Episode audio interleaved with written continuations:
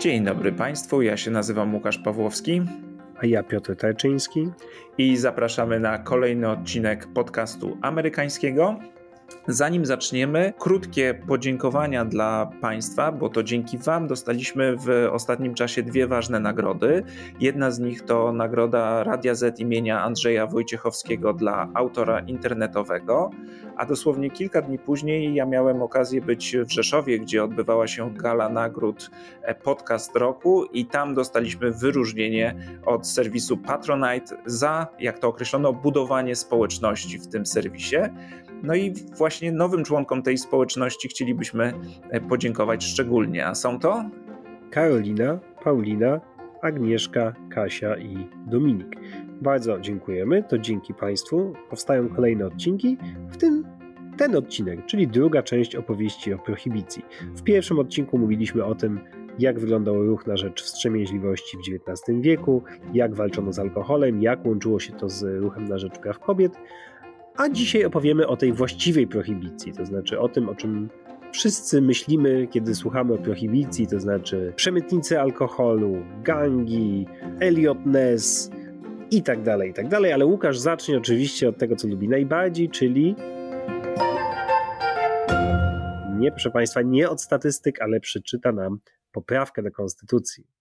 No bo trzeba pamiętać, o czym mówimy, jak ona dokładnie brzmiała, bo proszę Państwa, jak się wprowadza taką poprawkę, no to ludzie od razu zaczynają kombinować, jak ją obejść. No więc warto wiedzieć, jak dokładnie brzmiała. Sekcja pierwsza. Po upływie roku od ratyfikacji tego artykułu zabrania się w Stanach Zjednoczonych i we wszystkich e, terytoriach podległych ich władzy produkcji, sprzedaży i przewozu, a także importu i eksportu napojów alkoholowych dla celów spożycia.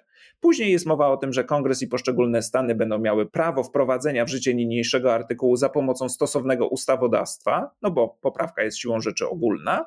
I sekcja trzecia mówi, że artykuł ten nie będzie obowiązywał, jeśli w ciągu siedmiu lat, licząc od daty jego przedłożenia stanom przez kongres, nie zostanie on ratyfikowany jako poprawka do konstytucji przez legislatury poszczególnych stanów. No i ten proces ratyfikacji, jak wspominaliśmy, nie zajął siedmiu lat, tylko zajął tak około 13 miesięcy, niespełna 400 dni. Ostatnim stanem, który ratyfikował, który był potrzebny do e, ratyfikowania tej poprawki była Nebraska, to był 36 stan. No i tak oto w Stanach Zjednoczonych wprowadzano prohibicję która weszła w życie o północy 17 stycznia 1920 roku i w ten sposób prohibicja objęła cały kraj. Ale dlaczego jeszcze rok między uchwaleniem tej ratyfikacją a wprowadzeniem samej prohibicji? Otóż jedną z takich no, kontrowersyjnych kwestii była kwestia odszkodowania dla właścicieli browarów i, i, i, innych przybytków produkujących alkohol. E, oni odszkodowania nie dostali, na siłą rzeczy ich e, maszyny, ich fabryki stały się bezużyteczne czy mało wartościowe, no i w związku z tym zgodzono się na tą roczną przerwę, żeby mieli czas się przebranżowić, stąd, te, stąd to opóźnienie no, przebranżowić i pewnie wyprodukować bardzo, bardzo dużo alkoholu, który później można było gdzieś sobie mm, zadekować, dlatego że y, co ważne, zakazane nie było posiadanie alkoholu ani picie alkoholu, zakazana była sprzedaż. W związku z tym, jeśli ktoś zgromadził odpowiednio duże zapasy w piwnicy, no to teoretycznie mógł te 13 y, lat prohibicji swoim y, zapasem opędzić. A co jest ważne, prohibicja ta, która zaczęła obowiązywać w 1920 roku, była surowsza niż wcześniej. Tak jak mówiliśmy, w trzech czwartych kraju i tak funkcjonowała prohibicja w takim czy w innym stopniu, ale nie aż tak surowa. W wielu stanach przepisy pozwalały importować alkohol na własny użytek, jakąś ograniczoną ilość, albo fermentować własne wino. E, tymczasem ta ustawa Folsteda, na podstawie której miano realizować poprawkę, podniosła poziom prohibicji na poziom nieznany wcześniej dla większości Amerykanów. E, tak, ale ta ustawa, której oficjalna nazwa brzmiała National Prohibition Act, a nazwa, o której wspomniał Piotr, pochodzi od e, nazwiska jej autora, ona, chociaż była robiona pod dyktando Ligi Antysalunowej, miała też wiele wyjątków e, i takich dziur, które można było obchodzić. Pierwsza ciekawa rzecz, e, o której Piotr już wspominał, to jest nazwa, której użyto w terminologia, której użyto w poprawce. Tam była mowa o intoxicating liquors, czyli o takich napojach wysokoprocentowych. Tak to się mogło kojarzyć e, czytelnikom i tak też było rozumiane przez e, część przynajmniej polityków, którzy się za poprawką do konstytucji podpisali. Tutaj o sobie dało znać zręczność polityczna Wayna Wheelera, czyli szefa Ligi Antysalunowej, który specjalnie chciał właśnie takich słów w poprawce, żeby zwolennicy, ci, którzy ostatecznie ją poprą, myśleli sobie, że będzie dotyczyła ona tylko i wyłącznie napojów wysoko procentowych, a zwolennicy takiej ostrej prohibicji chcieli, żeby tam po prostu zapisać napoje alkoholowe. E, Wheeler tego nie zrobił, bo proszę Państwa, do wprowadzenia poprawki potrzebna była większość, super większość dwóch trzecich głosów w obu izbach e, kongresu i dlatego, żeby przekonać tych takich nie do końca pewnych, użyto tych terminów. Ale kiedy już wprowadzono ustawę Folsteda, to u, u, zapisano, że napojem alkoholowym, e, czyli tym intoxicating liquor omówionym w poprawce, będzie każdy napój powyżej pół procenta, a więc odpadły wina i piwa, mimo że e, być może część liczyła na to, że będą one e, dopuszczone. Więc z jednej strony mieliśmy bardzo surowe przepisy, z drugiej strony jednak te luki, które pozwalały ustawę obchodzić, albo wyjątki dla specjalnych grup interesu. No i też ważna rzecz od razu, którą trzeba powiedzieć, to nie jest tak, że 18 poprawka zakazywała spożywania alkoholu. Picie alkoholu nigdy nie było nielegalne w Stanach Zjednoczonych. Nielegalna była sprzedaż, import, eksport, ale jeśli ktoś miał alkohol w domu, zgromadzony w piwnicy, e, zgromadził przez ten rok spore zapasy, przez ten rok od przyjęcia poprawki do jej wejścia w życie, no to mógł sobie spokojnie swoją piwniczkę opróżniać ustawa ta być może była celowo e, skomplikowana i sprzeczna i dopuszczała te rozmaite wyjątki, ponieważ e, Wheeler doskonale wiedział, że samo wprowadzenie poprawki nie oznacza końca walki o prohibicję, bo tak by się mogło wydawać, że wprowadziliśmy poprawkę, koniec, możemy się rozejść, alkoholu nie ma. No nie, chodziło jeszcze o to, jak to nowe prawo będzie egzekwowane. I kongres wciąż miał możliwość na przykład nieprzyznania odpowiednich środków na egzekucję nowego prawa, więc stale trzeba było zabiegać o poparcie dla prohibicji e, w kongresie, no i nie można było sobie różnych grup do siebie zniechęcać.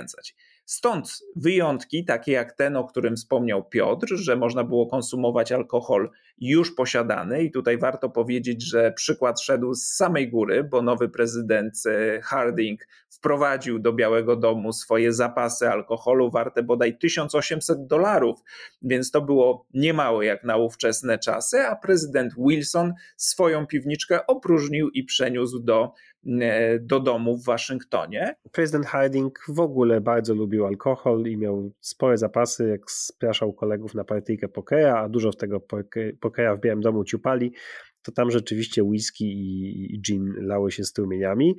E, zresztą e, na przykład sekretarz skarbu Herbert Hoover, późniejszy prezydent, który oficjalnie pobierał prohibicję i nazywał ją wielkim, wspaniałym, szlachetnym eksperymentem, często wpadał na drinka do belgijskiej ambasady która jako y, eksterytorialna miała swoje zapasy alkoholu, no i tam można się było spokojnie napić. Hoover był sekretarzem handlu, ale sekretarz skarbu to był Andrew Mellon, jeden z e, najbogatszych e, Amerykanów e, wówczas. I on także niespecjalnie popierał prohibicję i także nie zamierzał się do nowych przepisów dostosowywać. Co, co jest o tyle istotne, że to Departament Skarbu Y, miał nadzorować y, egzekwowanie prohibicji. Dlaczego urząd podatkowy, bo to de facto podlegało pod urząd podatkowy? No bo cały ten wyprodukowany i sprzedawany alkohol był nieopodatkowany, a zatem skarb państwa tracił ogromne pieniądze i dlatego biuro prohibicji podlegało y, IRS, czyli służbie podatkowej, która znajdowała się pod Departamentem Skarbu. Dopiero na sam koniec prohibicji powstało FBI, ale de facto walka z prohibicją to było zadanie Departamentu Skarbu właśnie. No stąd ta, to znaczenie Melona, który w, obok rozmaitych swoich biznesów był między innymi właścicielem e, destylarni whisky, więc to jakoś Państwu daje obraz tego, jak, e, jaki miał stosunek do alkoholu. A jeszcze jak mówiłeś o tym Hardingu, to znalazłem taki ładny cytat e, przyjaciółki pani Florence Harding, czyli pierwszej damy, niejaka pani Alice Longworth mówiła, że żadna plotka o Białym Domu Hardinga nie jest gorsza od prawdy i wspominała powietrze ciężkie od dymu tytoniowego, tace z butelkami zawierające każdą możliwą markę whisky, karty i żetony pokerowe gotowe pod ręką. No nie nijaka Alice Longworth, tylko to jest y, córka Theodora Roosevelta. Pierwsza w ogóle dama waszyngtońskiej socjety, która była potwornie złośliwą babą i na każdego miała jakiś y, złośliwy bombocik i jakąś szpilę wbijaną tu i ówdzie. A to widzisz, to ja tego nie sprawdziłem, ale za to miałem informację, że e, tak, częstym gościem e, u pana Hardinga był właśnie zięć Roosevelta, czyli jak rozumiem mąż e, pani Longworth, e, który był e, kongresmenem i również e, ostentacyjnie dawał do zrozumienia, że nie ma zamiaru się prohibicji podporządkowywać jeden z czołowych przemytników alkoholu, do przemytników jeszcze dojdziemy, ale był taki człowiek, który podobno zaopatrywał dwie trzecie kongresmenów w alkohol. Jeździł do, y, na Kapitol i tam po prostu wychodził stamtąd z, z walizką pieniędzy, ponieważ dwie trzecie kongresmenów e, od niego kupowało alkohol. Tutaj takim niezłym symbolem tej hipokryzji państwa, które teoretycznie zwalczało prohibicję, a tak naprawdę mm, po prostu kupowało alkohol, był Maurice Shepard, senator z Teksasu, który był współautorem 18 poprawki, w ogóle zgłosił ją w kongresie i był nazywany ojcem ogólnokrajowej prohibicji. No i ledwie kilka miesięcy po wprowadzeniu prohibicji, jeszcze w 1920 roku, na jego ranczu w Teksasie znaleziono destylarnię bimbru o wydajności 130 galonów dziennie i jeszcze 400 galonów y, już zapasów zgromadzonych. Wprawdzie potem się okazało, że winnym nie był sam pan Shepard, tylko jakiś jego kuzyn, skądinąd też Shepard, i, i sam senator nie był chyba, rzeczywiście chyba nic nie wiedział o, o, tym procederze, no ale do końca kariery jakoś mu to wypominano, że no tak, ojciec ogólnokrajowej prohibicji, a tutaj proszę na ranczu Shepardów w najlepsze tyfa produkcji alkoholu.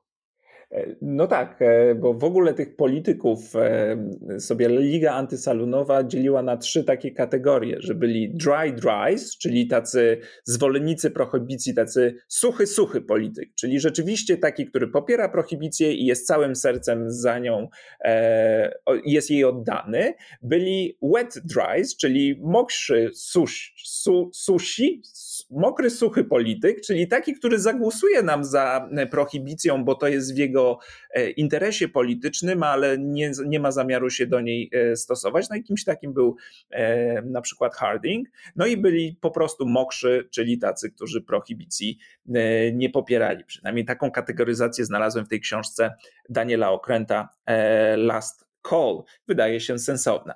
No ale to dotyczyło tych najbogatszych, oni sobie nadal ten alkohol mogli e, przechowywać, kupić go wcześniej i spożywać, no ale były też wyjątki dotyczące tych malutkich, e, czyli właśnie ta produkcja wina i cydru na domowy użytek. Tutaj chodziło o to, żeby farmerów za bardzo nie, nie irytować, bo oni byli bardzo potrzebni do wprowadzenia prohibicji, no, a mieli też swoje zwyczaje alkoholowe. No i warto zaznaczyć, że nie konsumpcja była karana alkoholu, tylko właśnie transport i sprzedaż, e, więc e, to także można czytać w kategoriach takiego takiej zręczności politycznej chodziło o to, żeby ci ludzie, których złapie się na, na spożyciu alkoholu, no nie byli zagrożeni i może wydawali tych w trakcie śledztwa, wydawali tych, którzy ten alkohol dostarczają i robią na, nich, na nim pieniądze. W Kalifornii y, winnice zajęły się produkcją wina mszalnego. No bo to też było dozwolone, bo to był y, wyjątek religijny. Był jeszcze wyjątek e, lekarski, to znaczy można było kupować e, alkohol, znaczy otrzymać alkohol jako lekarstwo, e, kiedy się poszło do lekarza i to na szerokie spektrum różnego rodzaju dolegliwości. Nawet w którymś z materiałów słyszałem, że można było dostać takim whisky, na przykład Jim Bean i pod spodem było napisane, że to jest dla celów medycznych, to na, na etykiecie. Bardzo popularny był taki lek o nazwie Peruna, który dość powszechnie znany był jako Prohibition Tonic. On zawierał 28% alkoholu. No i był normalnie sprzedawany w aptece jako lek na wszystko, na katar, o ile wiem głównie. No taki myślę sobie amol trochę, to znaczy jaki to miało smak nie wiem, no ale dość popularna była ta peruna. I w ogóle ten wyjątek medyczny był już na przykład stosowany czasem przez gangsterów. Pewien gangster kupił w ogóle sieć aptek, zamawiał alkohol legalnie, no bo to mu było wolno robić, a później porywał własne ciężarówki i z tego przerabiał to później na alkohol nadający się do picia. Czy to znaczy, że wprowadzenie poprawki nie miało e, żadnych e, skutków? Nie, spadek konsumpcji alkoholu nastąpił, ale z tego co czytamy, to był spadek jedynie o, uwaga, 30%, a więc wprowadzamy całkowity zakaz e, sprzedaży transportu alkoholu, a spada nam konsumpcja o 30%. Statystyki dotyczące przestępczości i stanu zdrowia Amerykanów z tamtych czasów nie są e, bardzo pewne, ale wiele wskazuje na to, że rzeczywiście poprawiły się te dane, przynajmniej na jakiś czas. Mniej było e, przestępstw związanych z alkoholem, mniej było było chorób wywoływanych, czy y, interwencji medycznych wywoływanych y, e, przez choroby spowodowane alkoholem, e, ale po kilku latach to się zmieniło. E, profesor Mark Moore z Harvardu szacuje na przykład, że marskość wątroby u mężczyzn spadła znacznie, to znaczy z 20, prawie z 30 na, przypadków na 100 tysięcy w 1911 w 1911 do zaledwie 11 w 1929. Więc y, no, rzeczywiście skutki zdrowotne były, były niezłe, no tylko oczywiście pojawiły się inne problemy, przede wszystkim przestępczość. Yy, dlatego, że prohibicja i przestępczość, zwłaszcza przestępczość zorganizowana, to są rzeczy, które się ze sobą łączą nierozerwalnie. Yy, dlatego, że owszem, można było importować alkohol medyczny, można było sobie y, konsumować własne zapasy, yy, można było pić wino mszalne, ale jednak przede wszystkim sprowadzano alkohol na potęgę. Tym zajmowali się przemytnicy alkoholu, czyli bootleggers.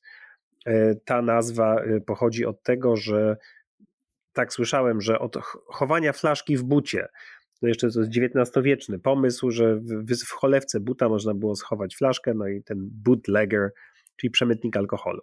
Skąd importowano alkohol. No oczywiście szampan z Francji, gin z Wielkiej Brytanii i tak dalej, to jasne, ale najczęściej jednak były takie dwa, dwa kierunki. Po pierwsze whisky z Kanady, która owszem sama wprowadziła prohibicję i to nawet troszkę wcześniej, ale bardzo szybko ją, y, ją zniosła i to w 1920 właśnie ją zniosła, a po drugie rum z Karaibów, stąd określenie też rum running, to było takie drugie określenie na przemytniku. E, no i tutaj ten jakby skupimy się zaraz na przemycie whisky z Kanady, bo on jest ciekawszy i bardziej znany, ale rum z Karaibów e, przemycano oczywiście drogą morską, co próbowała blokować amerykańska marynarka wojenna.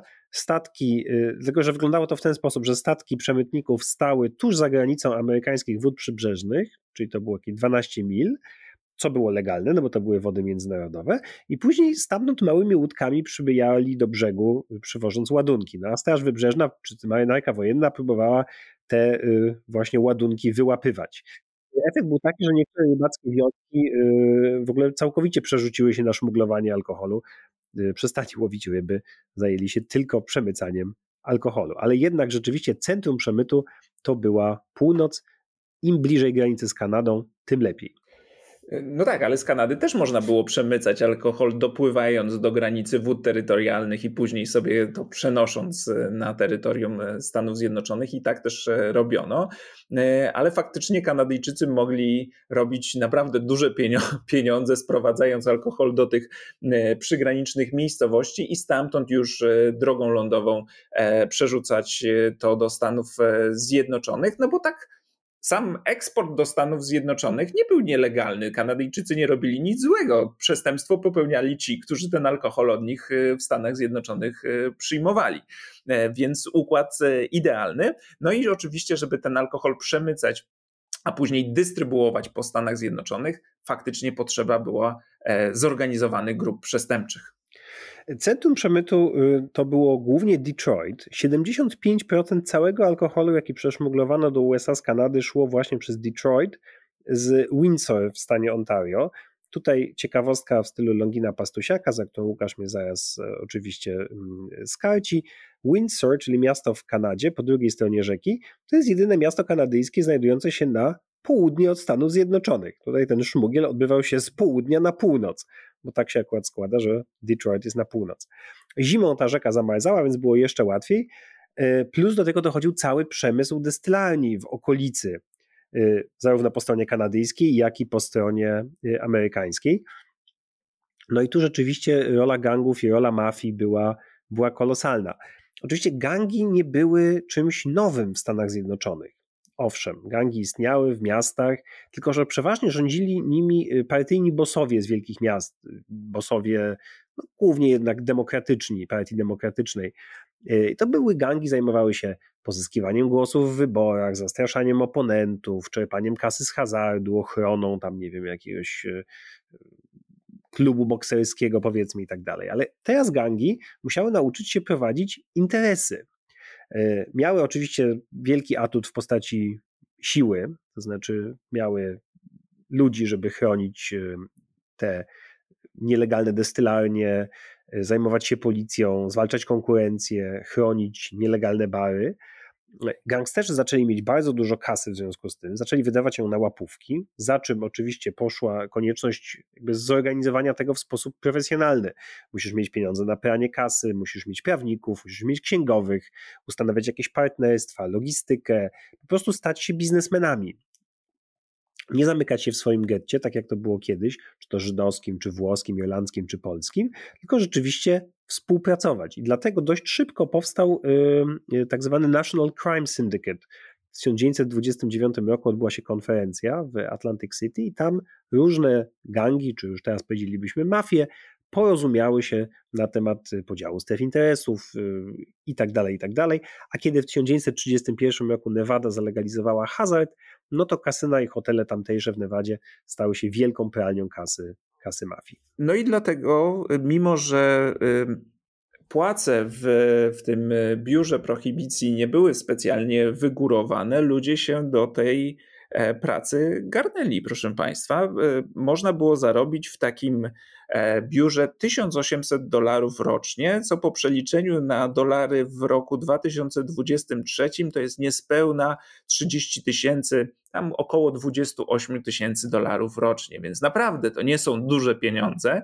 No więc jeśli ludzie garnęli się do, do, do tej służby, no to po to, żeby móc e, zarobić na e, łapówkach, a tych pieniędzy było rzeczywiście sporo i tak jak mówimy, te pieniądze zamiast trafiać do budżetu państwa i taki był argument przeciwników prohibicji, trafiły, trafiały do kieszeni gangsterów i trafiały do e, kieszeni skorumpowanych urzędników, policjantów itd., tak itd., tak bo to zapotrzebowanie na alkohol było no nie, nie malało. To znaczy, rzeczywiście są dane pokazujące spadki, są dane pokazujące jakieś korzyści zdrowotne, ale z drugiej strony można znaleźć też dane pokazujące to, że wielu ludzi umierało, bo spożywało e, alkohol z niejasnych źródeł.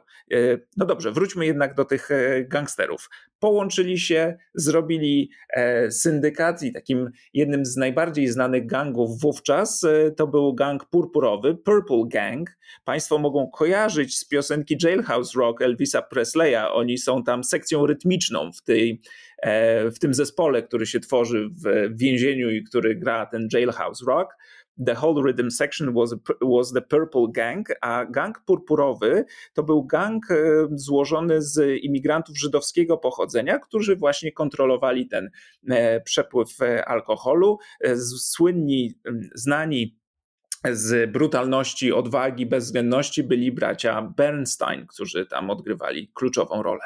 Gang purpurowy działał w Detroit y, i tam właśnie kontrolował przemyt alkoholu. Co jest ciekawe, w Michigan prohibicja działała już wcześniej, bo w 1917 roku, w związku z tym oni mieli łatwiejszy start, bo mieli doświadczenie w przemycaniu alkoholu z Kanady już te kilka lat wcześniej przed ogólnokrajową prohibicją. Y, no i efekt był taki, że w pewnym momencie przemysł alkoholowy w Detroit, nielegalny przemysł alkoholowy, zajmował drugie miejsce po przemyśle samochodowym. No i charakterystyczne jest to, że w jednym z najazdów biura alkoholowego na nielegalny bar, na Speakeasy, aresztowano jednego dnia burmistrza Detroit, lokalnego kongresmena i szeryfa y, tego hrabstwa. To znaczy chyba nawet nie aresztowano, bo przecież samo picie znowu nie, nie, nie jest nielegalne, natomiast no, natrafiono na nich. To też pokazuje, że chyba władze Detroit przymykały oko na y, przemyt i handel alkoholem w swoim mieście.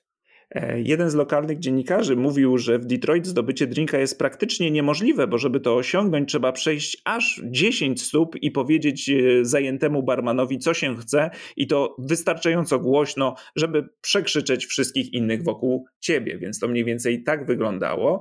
E, I jeden z takich pierwszych gwiazdorów biura prohibicji, niejaki Isidore Einstein, prowadził taką ewidencję, w której sobie notował, jak długo zajęło zajęło mu zdobycie drinka w poszczególnych miastach, do których przebywał i w których dokonywał aresztowań. Tych aresztowań dokonał tysiące w czasie swojej krótkiej kariery w biurze. E, no i wychodziło mu, że na, naj, najszybciej było w Nowym Orleanie z kolei, gdzie to zajęło dosłownie kilkadziesiąt sekund, bo wystarczyło wejść do taksówki, zapytał taksówkarza, gdzie mógłby dostać alkohol, no i w odpowiedzi na takie zagajenie taksówkarz odwrócił się podając mu butelkę.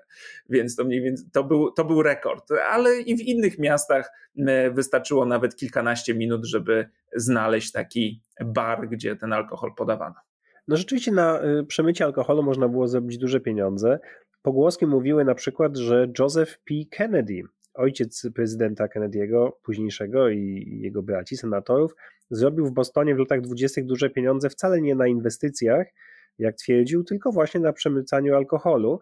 Y, ale wydaje się, że to nie jest prawda i że to jest y, jakby skontaminowana historia, dlatego że owszem, importował whisky dziadek prezydenta, ojciec Josepha, tylko że wtedy jeszcze importował go legalnie. Natomiast faktem jest, że Joseph Kennedy po zakończeniu prohibicji wykorzystał kontakty ojca do sprowadzenia alkoholu z, z Wielkiej Brytanii, alkoholu dobrej jakości, dlatego że ludzie spragnieni byli tego alkoholu, no właśnie, e, dobrego, dlatego że bardzo wiele e, tego alkoholu, który pito w czasie prohibicji, no to nie był alkohol jednak najwyższej jakości, wtedy pito trochę co popadnie.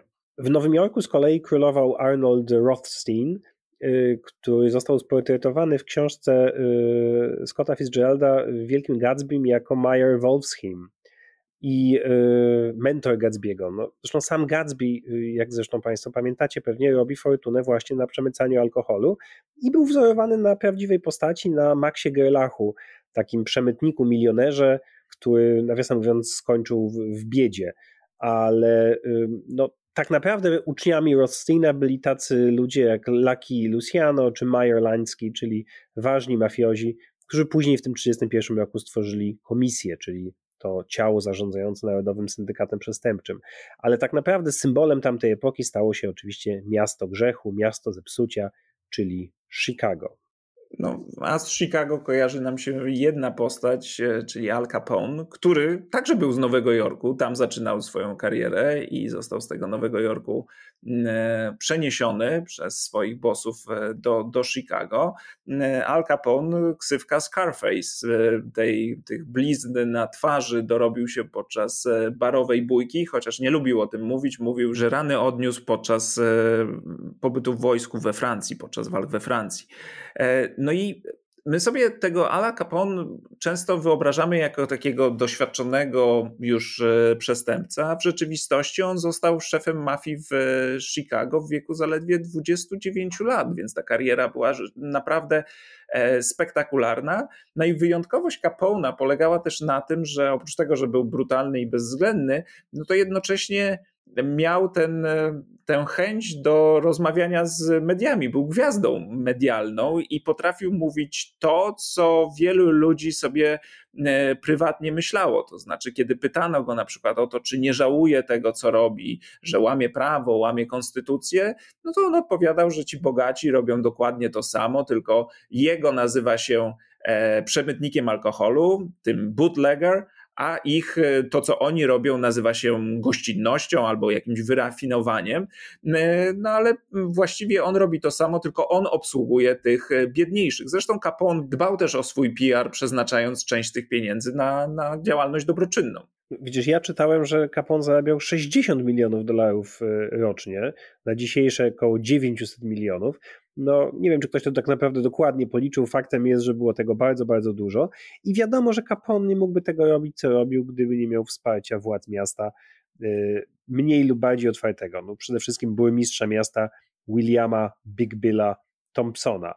Y, no ale w Chicago przynajmniej pozornie jakoś walczono z alkoholem, z, z, przemytem alkoholu, a były takie miejsca w Stanach, gdzie właściwie prawem nie przejmowano się zupełnie otwarcie. I tutaj chyba najlepsze jest Atlantic City, Y, w New Jersey, miasto oparte na turystyce, gdzie władze i policja de facto zupełnie otwarcie pozwalały na łamanie prawa. Normalnie otwarte były kluby, policja nic z tym nie robiła.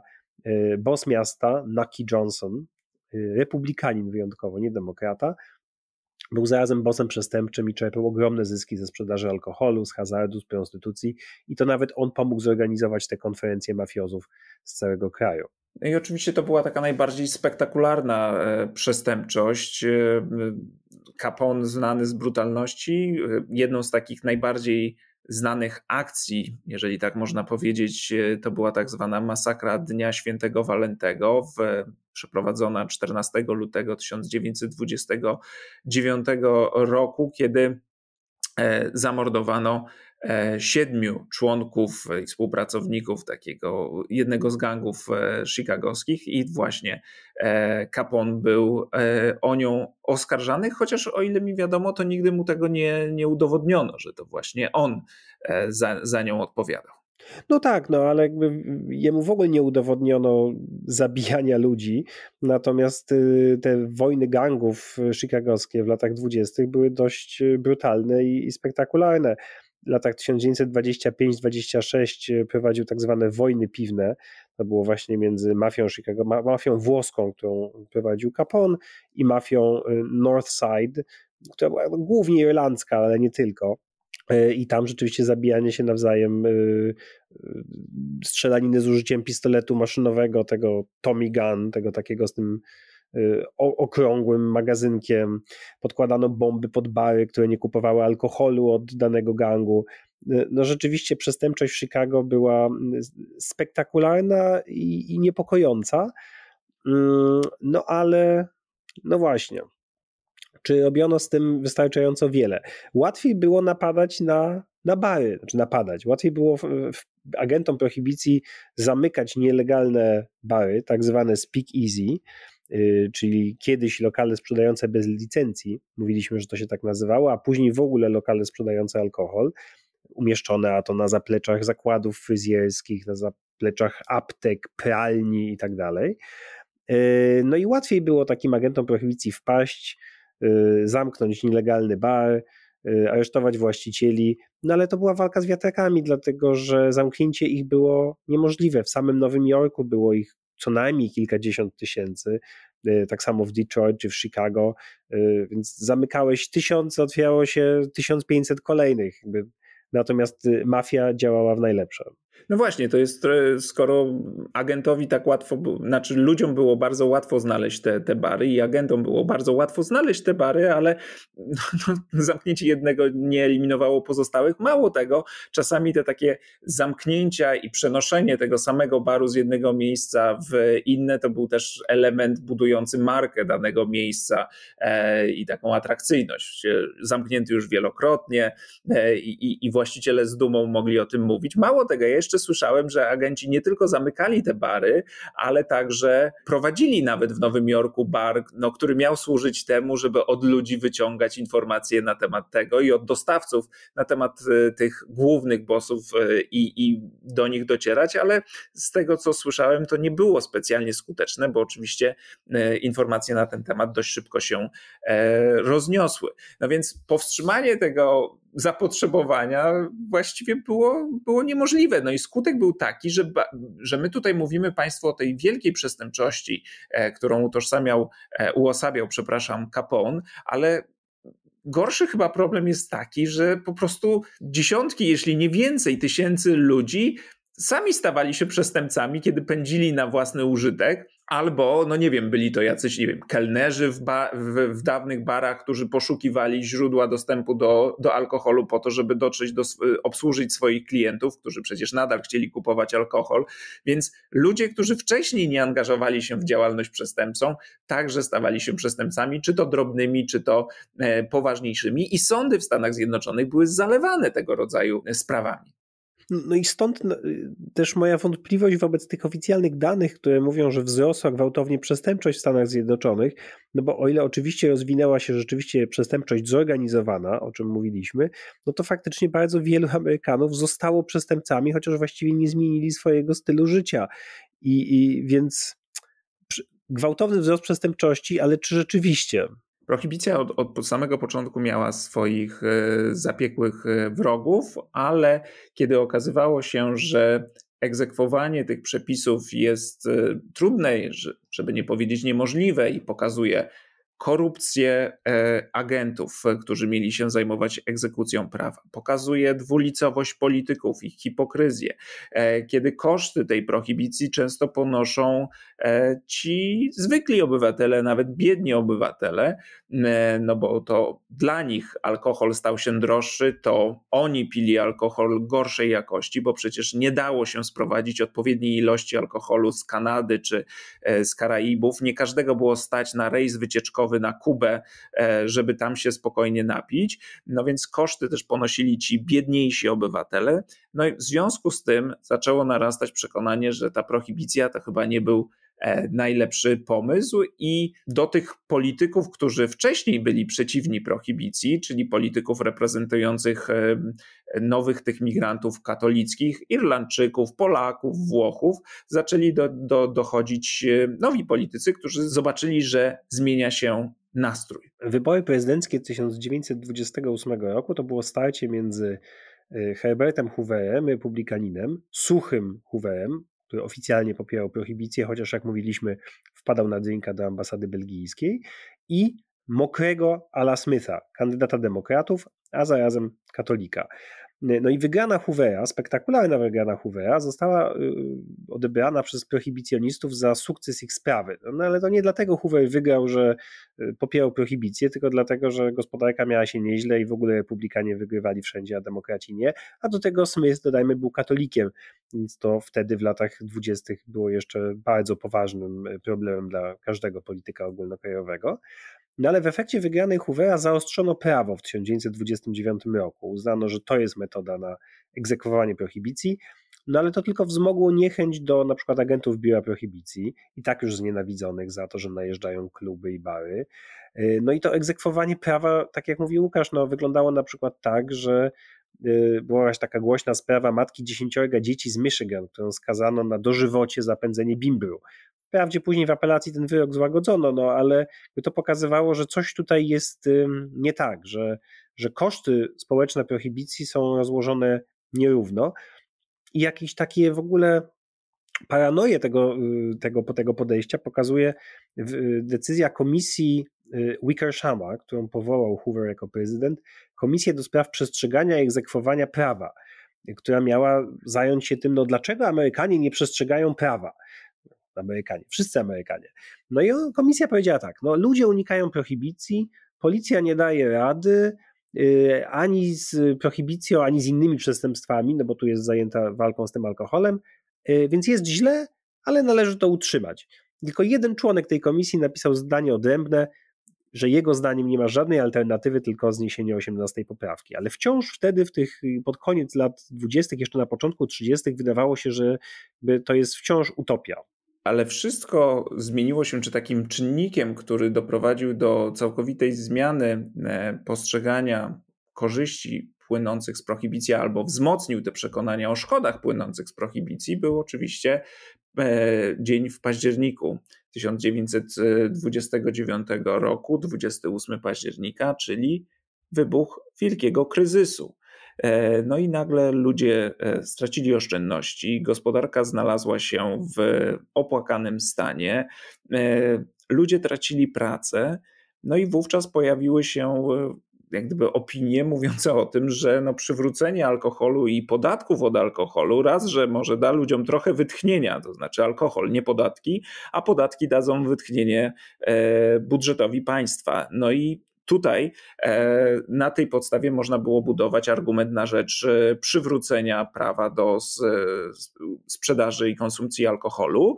E, no i także nie pomagało to, że prezydent Hoover no, był obwiniany za wielki kryzys, no więc jego popularność spadła na łeb na szyję. Dlatego też cztery lata później, kiedy konkurentem Hoovera miał zostać Franklin Delano Roosevelt, no to już otwarto otwarcie mówił podczas e, tego przemówienia e, po tym, jak otrzymał nominację Partii Demokratycznej, otwarcie mówił o tym, że będzie zwolennikiem przywrócenia czy zniesienia prohibicji i przywrócenia prawa do, do konsumpcji alkoholu. Ale rzeczywiście y, wybuch wielkiego kryzysu oznaczał też wzrost y, działań na rzecz zniesienia prohibicji. I tak jak wcześniej różne osoby, które popierały zakaz alkoholu, na przykład Rockefellerowie, patriarcha rodu, stary John Rockefeller, był y, abstynentem. Y, I też wiele kobiet, które y, przecież walczyły na rzecz wprowadzenia 18 poprawki, pojawił się też ruch kobiecy na rzecz zniesienia prohibicji. W 1929 roku powstała w Chicago kobieca organizacja Women's Organization for National Prohibition Reform, która zgromadziła półtora miliona członkiń. Jej szefowa, Pauline Sabin, była prominentną republikanką z wyższych sfer, no i ona sama kiedyś była zwolenniczką prohibicji, ale uważała, że się dała nabrać. Jak sama mówiła, chciałam wyeliminować pokusy z życia swoich synów, no ale teraz widzi, że jej synowie dorastają w braku szacunku wobec prawa. Poza tym, to jest też prohibicja okazała się troszkę ślepym zaułkiem, ponieważ kiedyś, jeśli właściciel baru sprzedawał alkohol nieletnim, no to mógł stracić licencję. A teraz nie ma żadnej licencji do zabrania, w związku z tym, jeśli idziesz do Speakeasy, czyli do tego nielegalnego baru, no to tam nastolatki piją whisky i nic się z tym nie da zrobić. I ciekawe, ta strategia tej y, kobiecej organizacji na rzecz zniesienia prohibicji była bardzo podobna do wcześniejszej strategii e, Women's Christian Temperance Union. E, wysyłanie listów, działanie, przekonywanie polityków. No tutaj na korzyść tego nowego ruchu pomagało to, że kobiety już wtedy miały prawo głosu. Ale to jest bardzo ciekawe, że prohibicja przyczyniła się do zmian społecznych Y, w emancypacji kobiet, które najpierw organizowały się politycznie na rzecz prohibicji, a później organizowały się politycznie na rzecz jej zniesienia natknąłem się gdzieś e, na takie powiedzenie z czasów prohibicji, e, że prohibicja jest lepsza niż całkowity zakaz alkoholu. To mniej więcej dobrze pokazywało, jak, jak to działało w tamtych e, czasach.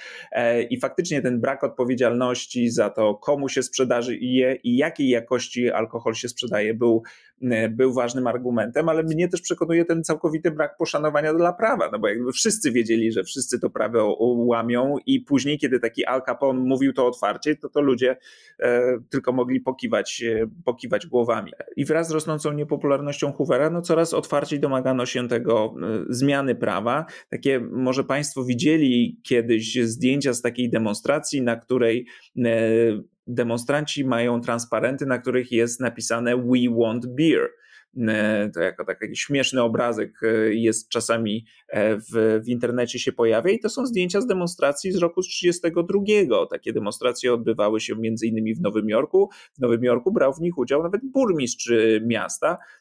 No i to, to też było taka takie wezwanie do tego, żeby w tych ciężkich czasach y, depresji dać ludziom nadzieję, że coś się zmienia, coś się zmienia na lepsze i alkohol, przywrócenie sprzedaży alkoholu takiego legalnego miało być y, krokiem w, w tę stronę. Zaczęto właśnie o piwa, od piwa. Roosevelt w czasie kampanii 1932 roku mówił wprost o konieczności legalizacji piwa. Demokraci nawet ujęli to w swoim programie i używali argumentu ekonomicznego. Mówili, jakby to będzie dobre dla gospodarki. Y, słusznie zresztą, jak się okazało, bo później podatki od alkoholu pomogły sfinansować nowy ład Roosevelta to była naprawdę niebagatelna część dochodów rządu federalnego. Rzeczywiście pierwsza y, zmiana prawa to była jeszcze nie zniesienie zupełnie prohibicji, ale legalizacja alkoholu. Jak wiemy, Roosevelt pokonał Hoovera w wyborach y, no, ogromną przewagą w listopadzie 1932 roku. No i tak oto 7 kwietnia 1933 roku weszła w życie ustawa Kalena Harrisona legalizująca piwo. I jak powiedział prezydent Roosevelt zaraz po podpisaniu ustawy, myślę, że to dobry czas na piwo. Do dziś zresztą 7 kwietnia obchodzi się w Stanach Narodowy Dzień Piwa. Nie było takie piwo, jakie mm, dzisiaj pijemy, tylko było to piwo, y, które miało objętość alkoholu mm, powyżej 3%, 3 bodaj przecinek 2, więc takie słabsze piwo, e, e, ale to, to też pokazywało, jak łatwo było zmienić te, te, te, obowiązujące przepisy, bo to przecież ustawa Folsteda definiowała alkohol jako napoje powyżej 0,5% alkoholu mające. No więc zwykłą ustawą można było e, takie piwo 3,2 zalegalizować. E, I oczywiście Roosevelt e, zyskał sobie tym samym wielką wdzięczność e, producentów no, browarników amerykańskich, którzy w tym czasie prohibicji musieli się imać najrozmaitszych sposobów, żeby jakoś utrzymać się w, w, biznesie, przerzucać się na produkcję zupełnie innych, innych rzeczy. I taką z tego, co, co czytałem, oczywiście Roosevelt także skrzynkę piwa do Białego Domu otrzymał. No ale porozmawiajmy o samej poprawce 21, która zniosła prohibicję. E, przyjęto ją w kongresie w lutym 1933 roku, czyli zaraz po tym, jak e, Roosevelt został prezydentem.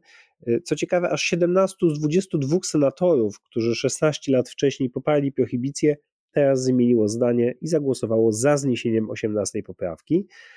E, i ratyfikowano ją bardzo szybko, bo już 5 grudnia 1933 roku ostatnie trzy stany ratyfikowały tę poprawkę. Pensylwania, Ohio i, i to było pewne zaskoczenie, o 15.30 jednogłośnie legislatura mormońskiego stanu Utah, a przecież mormonom nie wolno pić alkoholu, tak samo zresztą jak kawy, herbaty, no chyba w ogóle niczego poza wodą i mlekiem, ustawa, y, legislatura Utah przyjęła poprawkę i godzinę później prezydent Roosevelt wydał proklamację o końcu prohibicji. Wezwał Amerykanów do rozsądnego picia, powiedział, że wierzy w zdrowy rozsądek Amerykanów i od razu zaczęto nalewać drinki, szampany, y, ale wbrew temu, co się wydawało, wcale tego dnia nie było wielkiego pijaństwa, nie było wzrostu aresztowań jakoś zasadniczo, nawet na kampusach uniwersyteckich, jak czytam, więc y, rzeczywiście potraktowano wezwanie Roosevelta z szacunkiem. No i tak, tak jak wiesz, e, te 13 lat wcześniej e, odbywały się takie symboliczne pochówki takiej figury, którą nazywano John Barleycorn, czyli symbolu alkoholu. E, no i kaznodzieje opowiadali o tym, że nadchodzą lepsze czasy, że mężczyźni będą chodzili wyprostowani, że kobiety będą szczęśliwe, że dzieci nie będą zaniedbane. No to okazało się po tych 13 latach, że ta, ta rzeczywistość jednak odbiegała od ideału, jaki wymarzyli sobie zwolennicy y, prohibicji, ale to nie zmienia, proszę Państwa, tego, że prohibicja wpłynęła także na zachowania Amerykanów, bo e, wśród zwolenników wprowadzenia prohibicji byli na przykład, był na przykład dyrektor Coca-Cola Company.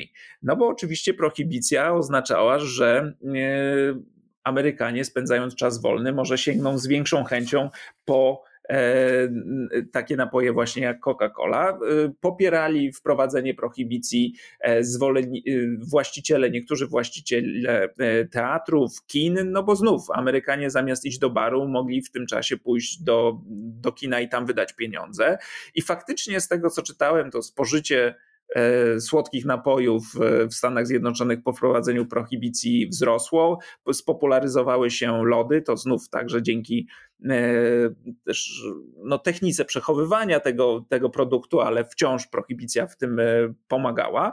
Mm, no ale po jakimś czasie znów e, okazało się, że koszty ponoszą głównie biedni, koszty zdrowotne no, równoważą, o ile nie przeważają nad zyskami zdrowotnymi, no ale przede wszystkim ten brak szacunku dla prawa, utrata dochodów przez państwo i zyski dla, yy, dla tych bootleggers, czyli przemytników alkoholu i, i gangsterów, no to wszystko zdecydowało o tym, że z prohibicji zrezygnowano, ale znów wydarzenie zewnętrzne, tak jak przy wprowadzeniu prohibicji to była pierwsza wojna światowa, która pomogła e, zwolennikom e, wprowadzić te rozwiązania, tak w tym wypadku wielki kryzys. Prohibicja też przyczyniła się do zmian społecznych, y, na przykład do kwestii emancypacji kobiet. Nie tylko emancypacji politycznej, bo to już mówiliśmy, że rzeczywiście sprawa głosu kobiet i ich zaangażowania w sprawy społeczne i polityczne była tutaj bardzo istotna, ale też te speakeasy, te nielegalne bary, w których pito alkohol, to były miejsca emancypacji kobiet, emancypacji społecznej. Kobiety nie miały wcześniej wstępu do salonów, teraz w speakeasy były y, mile widziane, wszyscy byli mile widziani. W związku z tym kobiety i mężczyźni pili razem. Y, co więcej, te przybytki często były też miejscami y, takiej integracji rasowej, to znaczy oto nagle czarni i biali mogli bawić się razem, ponieważ było to nielegalne, no to nikt nie przejmował się żadnymi normami czy obowiązującymi wówczas e, przepisami, więc e, rzeczywiście prohibicja przyczyniła się do poluzowania moralności, jak twierdzili jedni, ale też pchnęła Amerykanów trochę ku nowoczesności w, w, kwestii, w kwestii podziałów społecznych. E, to wtedy, proszę Państwa, słynne stają się jazzowe kluby w Harlemie, no i tam też serwuje się alkohol, to właśnie tam te kluby nie, nie, nierzadko są zamykane i muszą przenosić się z miejsca na miejsce. I ta legenda właśnie tych Roaring Twenties, czyli szalonych lat y, dwudziestych, no przecież powstaje właśnie wtedy. No więc oprócz swoich skutków negatywnych, niewątpliwie prohibicja przyniosła też coś dobrego. Nawet jeśli nie było to do końca to, o co chodziło zwolennikom ruchu umiarkowania Y, i ruchu na rzecz wstrzemięźliwości i na rzecz prohibicji. Na koniec jeszcze dodajmy, że zniesienie y, prohibicji na poziomie federalnym nie oznaczało końca prohibicji w ogóle, dlatego że y, w 18 stanach prohibicja została wciąż utrzymana na poziomie stanowym. Paradoksalnie 21 poprawka oznaczała, że teraz alkohol dostać było trudniej niż łatwiej. Znaczy zniesienie prohibicji utrudniło czasem dostęp do alkoholu, dlatego że wcześniej alkohol i tak był dostępny, a teraz pojawiły się jakieś regulacje, godziny otwarcia, y, no właśnie przepisy dotyczące temu komu i kiedy i jak można sprzedawać. I w 18 stanach ta prohibicja wciąż istniała, czasami nawet bardzo, bardzo długo. W Mississippi zniesiono ją ostatecznie dopiero w 1966 roku. Co oznacza, i tutaj jakby trochę wejdę w moje poletko, że William Faulkner, Y, autor, y, który, pisarz, który lubił sobie wypić y, i właściwie był alkoholikiem, do końca życia mieszkał w stanie, który oficjalnie był stanem suchym, w którym nie można było kupić alkoholu. Można było kupić w sąsiednim Tennessee. No i to de facto oznaczało, jak czytam, że w, różnica między suchym Mississippi a mokrym Tennessee była taka, że w Tennessee nie da się kupić alkoholu w niedzielę, a w Mississippi y, można było kupować alkohol wszędzie i zawsze. W Mississippi prohibicja utrzymywała się tak długo, dlatego że co jakiś czas proponowano referenda y, na temat zniesienia stanowej prohibicji, y, między innymi z powodów ekonomicznych, to znaczy uważano, że to jest bez sensu, że stan nie ma ani grosza, tak biedny stan jak Mississippi, nie ma żadnych pieniędzy ze sprzedaży alkoholu, no ale ilekroć głosowano nad utrzymaniem lub zniesieniem prohibicji, y, no to zarazem kościoły rozdawały naklejki, które mówiły dla dobra mojej rodziny głosuj za suchym stanem. I to samo robili przemytnicy alkoholu. Też mówili, no dla dobra mojej rodziny głosuj za suchym stanem. I faktycznie ta prohibicja w Mississippi utrzymywała się bardzo, bardzo długo, aż zniesiono ją dopiero w 1966 roku. Ale wciąż y, prohibicja obowiązuje w całkiem wielu miejscach Stanów Zjednoczonych.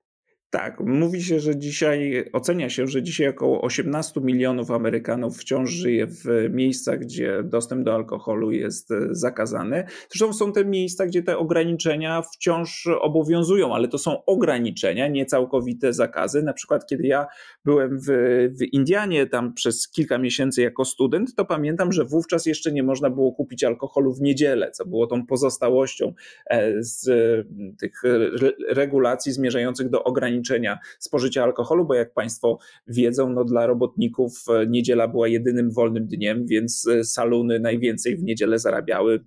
Zakaz sprzedaży w niedzielę był dla nich poważnym ciosem, ale są wciąż miejsca w Stanach Zjednoczonych, gdzie ten zakaz jest całkowity, tylko że są to takie wysepki. E, no i to znów y, oczywiście ma swoje poważne konsekwencje. Jedną z takich, o których nie, nie myśli się pewnie na, e, kiedy słyszy się o tych e, regulacjach, jest, jest większa liczba kierowców prowadzących pod wpływem alkoholu. No bo jeżeli twój, twoje hrabstwo nie sprzedaje alkoholu, no to musisz pojechać dalej, żeby się napić i później wrócić do domu.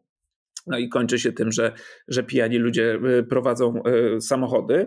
E, no i to, to, to oczywiście też ma pytanie, ma, powstaje pytanie, czy, czy takie regulacje mają jakikolwiek inny sens poza tym, że ludzie w danym hrabstwie mogą się poczuć lepiej.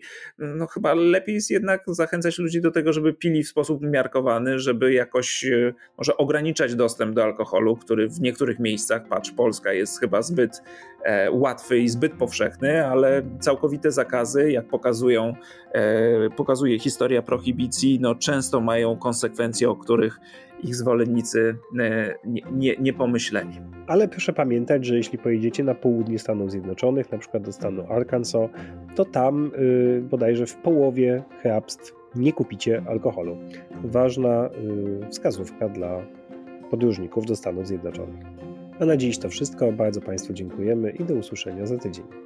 Do usłyszenia.